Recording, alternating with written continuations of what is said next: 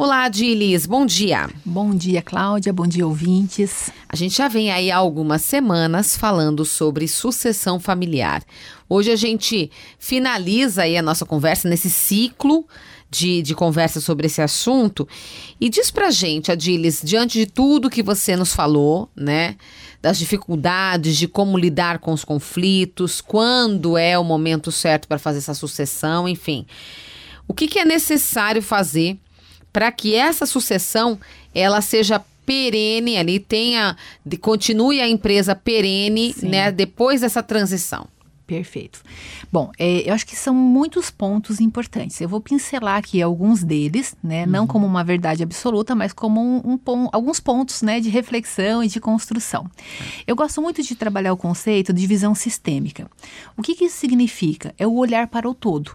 Então, se a gente pensa num plano de sucessão, quem está entrando precisa compreender esse todo. Tá. Ele precisa entender o que é realmente o negócio, intra né, dentro do negócio e qual o impacto dele também no ecossistema, no seu entorno. Porque assim ele consegue ter um olhar tanto da necessidade interna quanto do posicionamento da marca no mercado e um posicionamento estratégico para que, sim, que sim aconteça um processo de sucessão é, profissionalizado e tenha perenidade.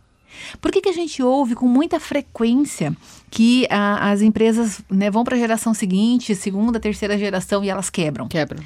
É, existem, dentro de toda organização, tá, Cláudia? É, existem dois pilares que a gente precisa sempre entender que são fundamentais. Um é o pilar técnico. O outro é o pilar comportamental. Competências técnicas, competências comportamentais. Toda organização que não olha para as duas perspectivas, ela fica como se fosse manca. Então a probabilidade dela quebrar é muito grande. Pensando no aspecto que a gente está trabalhando aqui de sucessão familiar. Vamos pensar assim: o filho assumiu a empresa certo? E ele pode ser um cara muito bacana, com uma liderança muito positiva, que gera né, uma influência positiva na equipe e tudo mais, mas não tem o conhecimento técnico suficiente para estar ali e, ao mesmo tempo, não contrata profissionais que tecnicamente possam suprir aquela necessidade que a empresa tem. Então, e às vezes, muitas, junto, muitas vezes, junto com o pai, quem que sai? Aquele senhorzinho, aquela pessoa que fazia tecnicamente aquele trabalho e que se aposentou. Então, veja só: sai o pai, sai uh, um, um, colaborador e de agora? muitos anos, e agora? Né? E agora como é que se faz isso? Uhum. E agora, quem vai fazer essa consultoria interna técnica para que o padrão e que a qualidade não, né, permane que a qualidade permaneça e que isso tudo que foi construído durante tantos anos não se perca? Então, esse é um ponto ah. de atenção. Por isso, precisamos o quê? Profissionalizar, desenhar processo, estruturar, fazer essa passagem de bastão do conhecimento técnico, uhum. que pode ser feito pelo pai ou por outro colaborador que seja responsável por essa etapa.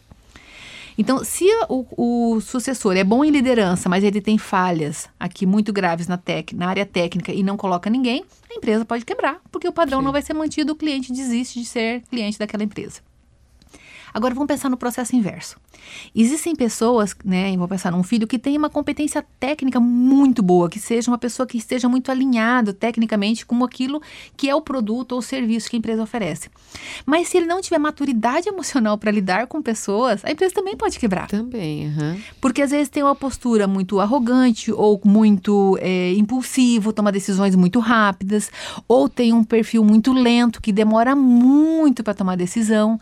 Então, esses esses são dois pontos que precisam estar no radar, que é o que? O desenvolvimento da competência emocional para esse sucessor estar ali e fazer e ter as tomadas de decisões no time certo para o negócio.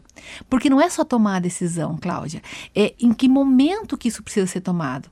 Porque existem situações de mercado que demandam uma, uma decisão mais rápida. E existem situações em que é importante que não se tome uma decisão tão rápida, uhum. que você seja um pouco mais analítico. Certo. E se a gente pensar até no aspecto da própria pandemia que nós vivemos, né? O quanto que a, a, aí sim, né, houve a necessidade de uma tomada de decisão rápida e de uma reestruturação de muitos uhum. pontos. Mas quantas empresas que estavam preparadas para isso? É. Né? Então a gente não sabe como que vai lidar. Então ter a maturidade técnica e a maturidade comportamental eu entendo que são os dois pilares fundamentais para se pensar na perenidade realmente do negócio, para que né, tudo fique de uma forma positiva e uhum. que não seja tão conflitiva é, como muitas vezes costuma ser. O Adilis, existe um prazo dessa transição? Prazo em que sentido você Por diz? exemplo, a gente começa aí em um ano, normalmente essa transição é feita. Não. Não. Na realidade, assim, na minha experiência profissional, eu já vivi de, de diferentes formas, né? Porque depende muito como que está sendo planejada essa sucessão. Uma coisa é, assim, ó, é, o, o fundador decidiu que daqui a três anos, daqui a cinco anos, ele vai se aposentar. Então, ele já inicia todo um processo de profissionalização, de estruturação, de, de, né, de criar esse caminho, tanto do técnico ser trabalhado, né, ser, ser padronizado, quanto do próprio filho ser trabalhado em mentoria, em coaching, em desenvolvimento, para que ele possa ter essa maturidade também emocional desenvolvida, ou às vezes até psicoterapia. Por quê? Porque muitas vezes as relações conflitivas com os pais vai aparecer dentro da organização. Então, buscar ajuda emocional é um ponto fundamental para essa área comportamental. Então, é importante que a gente entenda isso. Agora, existem situações, por exemplo, como eu já vivenciei na minha experiência, de que um, o patriarca ele adoeceu. E aí a gente teve que fazer todo um plano de sucessão de uma forma vertiginosa. Rápida. Porque não tinha mais tempo. Uhum. E aí é, a gente teve que, assim, claro que nesse caso a gente já fazia um trabalho de consultoria, então né, já tinha uma base, já Uhum. tinha uma compreensão, mas a gente teve que ali num período de seis meses fazer uma passagem de bastão de uma forma muito abrupta. É, e claro, ok, né, deu tudo certo, né, fluiu. Por quê? Porque já tinha um início de estruturação. Então depende muito disso, de qual é o motivador da transição.